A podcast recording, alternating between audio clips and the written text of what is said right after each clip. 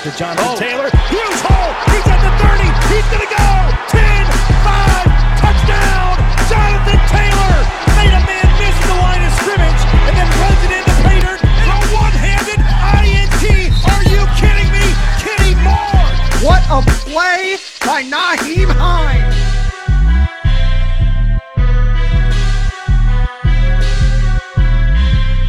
Horseshoe is back, baby. The horseshoe is back. What's going on, Colts Nation? Welcome back to another episode of the Bring the Juice Colts podcast. First off, before we get into this video, just want to break down a couple of quick things. Some of you who have been following us on Twitter know that we have officially become partners with the Colts Brawl Network. Now, don't be alarmed. There's nothing that is going to change based off of this partnership with Colts Brawl. It is basically just, again, this Colts Brawl and Bring the Juice coming into one thing here just to kind of help each other out, you know, help produce content, throw out ideas, throw different information out there with each other and you know help with perks for each other. You know it's not a thing where anything's going to change from our side. Content's still going to be the same Video topics are still going to be the same. Every single thing that goes on, it's all going to be the same. So, no issues there. So, don't worry. This is just another great opportunity for us to be able to link up with some other people in Colts Nation, people who have some insights, people who can help us with ideas and, you know, help with things later on that we could potentially give away, things for like events, things of that nature. So, a great thing for all of us here uh, at Bring the Juice Nation. And that leads me into my next point. Just wanted to say thank you to all of you who have been so supportive and so helpful with our channel. I mean, 5,600 subscribers. I feel like I haven't said that enough over the last few months. You know, that this has been really awesome that you all are here on this journey with us. You know, Cody and I are just a bunch of guys who are huge fans of the Indianapolis Colts and as most of you who are on this channel, who are subscribed to this channel, are either giant fans of the Colts yourselves or are fans of another team and you just really love sports, aka football. So, again, just wanted to say shout out to all of you. Thank you to you, you, you, and that other guy, that guy over there. Yeah, thank you guys so much for tuning in to all of our episodes. Thank you so much for the constant support. We really appreciate it. But today, you guys see the title of the video. It is my top 20 players of the Colts season from 2020. Now, before we even get into this list, I'm just going to state for the record that impact and influence on the season did not have as big a pull in this discussion as it does with stats looking more into the statistical standpoint of everything here, there are some influential types in here. I mean, you know, you can't always go without an, some kind of influence and how you do these, right? But I think my list is very fair for, you know, statistic wise and influence standpoint. I think that, you know, we can agree on a few things here. Again, not to be triggered by somebody, you know, forgetting you know how this whole list works okay there's there's plenty of people in here that you know you can move up you can move down you know it, it's an opinion based type of thing right there's nobody in here that's going to get the list perfectly right but again every single person on this list deserves praise and just a lot of praise from Colts Nation and what they were able to provide for the Colts this last year and going into this season. So all these guys on these this list are great players that I think should continue to be circled down as a focal point going forward potentially for Indianapolis. And with this list, we're going to start off with number 20, Mo Alie-Cox. Okay, number 20, Mo Alie-Cox, because you know, Mo Alie-Cox uh, at the beginning of the season really showed why he deserved to be on this roster in 2020. You know, Cody and I made a bunch of videos in the offseason, you know, wondering is he actually going to stay on the roster? You know, because there were a lot of times where, you know, we said if he doesn't improve or he doesn't showcase his catching ability, then where's he going to end up on this roster if he even ends up on it? And you know, gave him a couple shots early in the season, and Mo Alie-Cox really took advantage of them and really helped this offense get moving in the right direction early on. So Mo Alie-Cox makes his way on this list. And at number 19, we have Denico Autry. Denico Autry at defensive end slash defensive tackle. You know, this guy showed a lot of flexibility and showed massive improvement from his 2019 season right? 2019 finished with three and a half sacks. It when in 2018 he finished with nine sacks. So you know a lot of people were thinking, oh, you know, Denico Autry was going to take that rise up, but then took a step back in 2019 because there really wasn't a, a true pass rush and Denico Autry was kind of that guy that a defense offensive lines focused on, and they really shut him down a lot. And then this last year, Denico Autry just was a completely different animal. Nine sacks on the year, and you know was a very good run defender too. Underrated run defender in my opinion. So Denico Autry deserves to be on this list. He really amped it up this year and did a phenomenal job. Number 18, George Odum. George Odum, mainly a special teams guy this year, but led the NFL in special teams tackles was first team all pro when it came to the special teams tackling and all of that. So, you know, he really deserved to be in that conversation. You know, he was one of the best special teams players of the whole year, really deserving. You know, a guy that just doesn't complain about his role, what his role is. He just does it. And I love that about George Odum. And I love that he's staying here. Number 17, Mark Glowinski. I love Mark Glowinski. You know, I make the joke about how, you know, Cody's given him a lot of crap over the years. I mean, I, I love Mark Glowinski, and I think, you know, Cody was on a different path at that point, but I know that he has definitely uh, really liked the improvement of Mark Glowinski. And I think all of Colts Nation should really, really like what Mark Glowinski has done this last year. I mean, he has really anchored down on that right side this last season wasn't the best offensive lineman on the team by far, but you know, he was considered the weakest link when it came to, you know, the whole offensive line. And we always thought he was pretty, he was above average. You know, he thought he was above average, but I could definitely say this year he was good on the verge of being really good, right? I mean, he was that good this last year and how he improved. I mean, this guy is just phenomenal. At number 16, we have our boy Zach Pascal. Love Zach Pascal, what he was able to do. Again, another George Odum kind of guy where, you know, just the personality of, you know, he does whatever is required of him. He doesn't really complain about what his usage is. You know, he just goes out there, and if he's the main guy, so be it. If he isn't the main guy, then so be it. It doesn't really matter to him. And he really proves what he's able to do. You know, he tied for the most touchdowns on the season uh, in receiving. So this guy just a great role player in that receiving corps, and I absolutely love Zach Pascal. Number 15, Ryan Kelly, our center. Don't get me wrong, I, I thought Ryan Kelly did really well at the end of the season. You know, he looked like his true normal self after the midway point. So I give him credit for that. It's why he's on this list. But you know, at the beginning of the year, I had high expectations for Kelly. And there were just multiple, multiple times where I just saw him getting beat, just not looking like the real Ryan Kelly that I knew. And maybe it's just my bias of being a center and, you know, just really wanting to see that center work be really a, a lot better. You know, there was just multiple times at the beginning of the season where, man, Ryan Kelly just did not look like himself. But again, like I said, really put it on at the end of the season, did a phenomenal job. Loved what I saw from Ryan Kelly at the end of the year. Made me think that, you know, he wasn't going to drop off for some reason. You know, he, he just may have just, you know, like the whole offensive line had an issue at the beginning of the year, but then, you know, really started to show his true form. At 14, we have Grover Stewart. Grover Stewart, after signing that big extension throughout the season, I mean, my lord, this guy was just on a mission, man.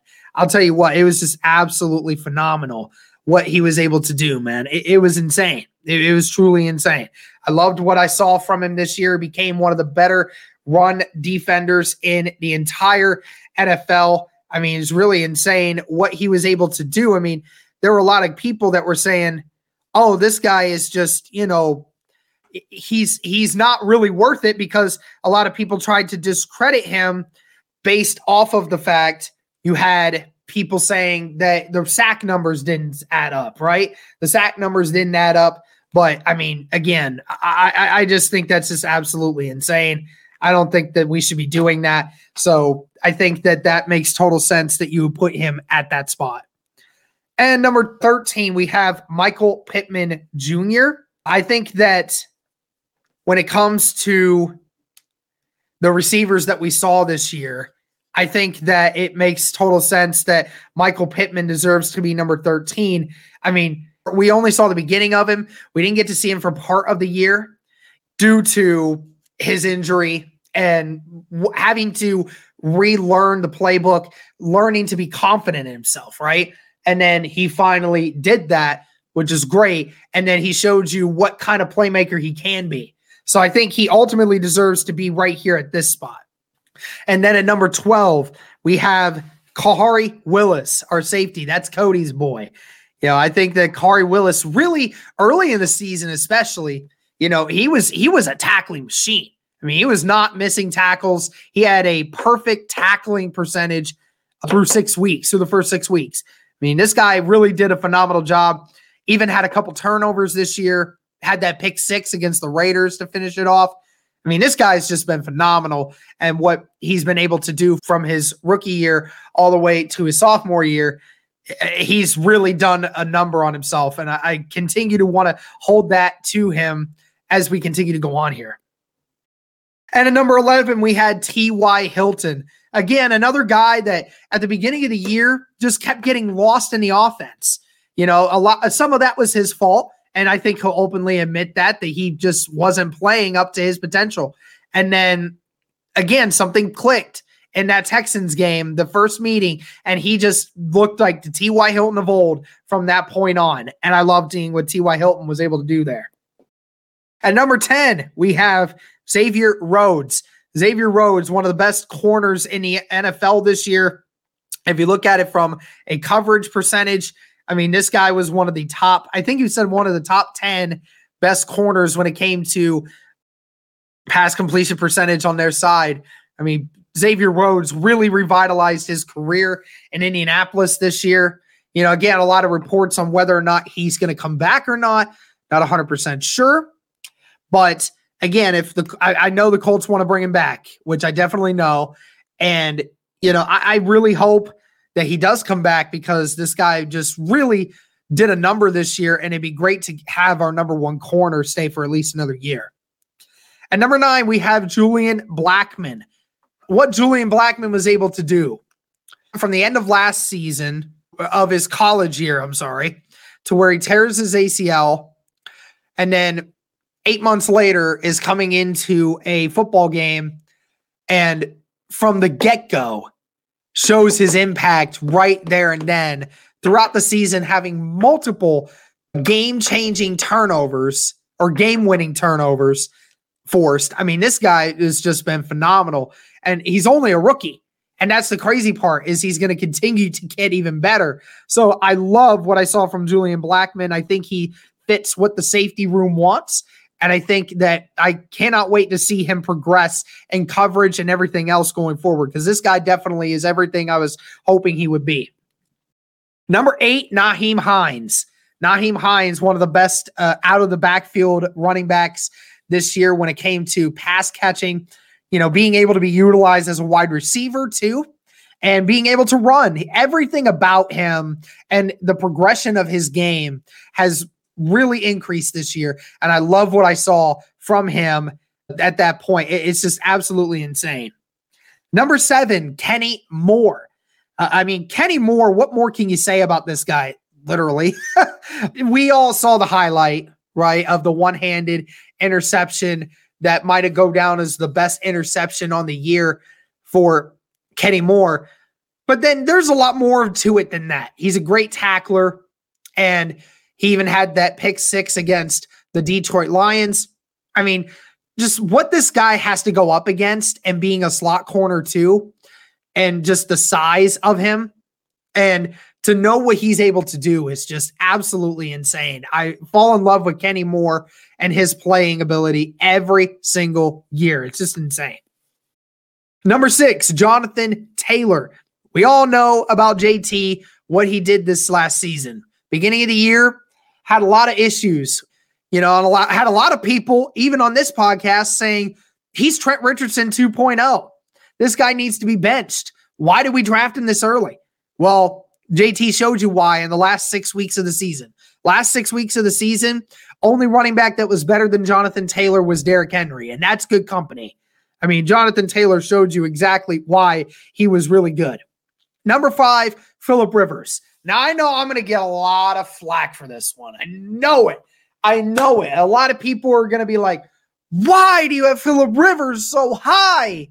Well, I mean, the, the impact of the team kind of falls into play here a little bit for Philip because, you know, 24 touchdowns, 11 interceptions, nine less interceptions than what he had the previous year, and, you know, another interception more than what he had the previous, and, you know, 4,100 passing yards. That's a really good, dang good job. And what he was able to do for this team statistically and just adding another element to that offense is why he's so high because whether we liked it or not, Philip Rivers was one of the most efficient quarterbacks in the NFL last season. The numbers are not staggering, but they are very efficient and they were very good. So that's why I have Philip Rivers here at number five. And then at number four, we have Quenton Nelson. Again, big Q, real big dog, right? Real big dog. And he was the second best lineman, I'm sorry, in passing and run blocking efficiency this year. So this guy is just a phenomenal athlete. I cannot continue to tell you how much value this guy has to what the, the Colts offensive line and what their offense does. He's one of the hearts of this team, and it's just amazing to see him go to work. Number three, DeForest Buckner. I mean, DeForest Buckner, what more can you say about this guy, right? I mean, just what he was able to do this last season, you know, leading the NFL in pass pressures and, you know, led the team in sacks, nine and a half sacks, and one of the better run defenders in the league, too. This guy revitalized this defense. It took a already good defense and just elevated it to one of the premier leagues, right? That's what this guy was able to do on defense. At number two, we have Braden Smith. Now, I know a lot of you are like, Derek, why Braden Smith at number two? Why wouldn't you have Quenton Nelson there? Why wouldn't you have somebody else? Why not DeForest Buckner? Well, I can tell you why. Because Braden Smith was the only tackle in the NFL this past season to not allow a sack. And in 15 and 16 games, he did that. 16 games and did not allow a sack. Braden Smith has elevated his argument of being one of the top five, potentially one of the top 10 tackles in the league, not just in, the AFC. No, like top 10 tackles altogether. I mean, he just showed you exactly what he did. I know he didn't get all pro or pro bowl or anything like that. That's just because he's not a big name. Nobody talks about him. Everybody talks about Big Q. And no disrespect to Big Q. Big Q is the best offensive lineman on that team. Do not get me wrong. But Braden Smith is very close to being one of the best tackles in the game currently. And he showed you that from this last season. And number one, Mr. Bring the Juice himself and the maniac, Darius Leonard. Now, I know a lot of people will think, oh, Derek's just, you know, li- uh, just biasing off of Darius Leonard. No, Darius Leonard, even after missing three games, still was 10th in the NFL in tackles. 10th in the NFL in tackles and missed three games. Think of where he would ended up if he had played in those three games. He, he averaged nine tackles a game. I mean, good lord, this guy is just insane. I mean, I, I love Darius Leonard, and even in a down year, what people said was a down year for Darius Leonard was still one of the most complete defensive players in all of the NFL. And, you know, at the end of the year was forcing turnovers. He was making big tackles. He was making big plays. And this guy, again, is one of the best defensive players, not just linebackers, one of the best defensive players in the entire NFL. He's right up there with some of the best in the business, and he'll continue to do so. All right, so that's my top 20 players from the 2020 season. Let me know what y'all think. Let me know what you guys think. I'm sure I'll get crucified by a couple people, but I don't really care. That was just my opinion on the top 20 players from the 2020 season for the Indianapolis Colts. Thank you guys so much for tuning in again. And as always, go Colts.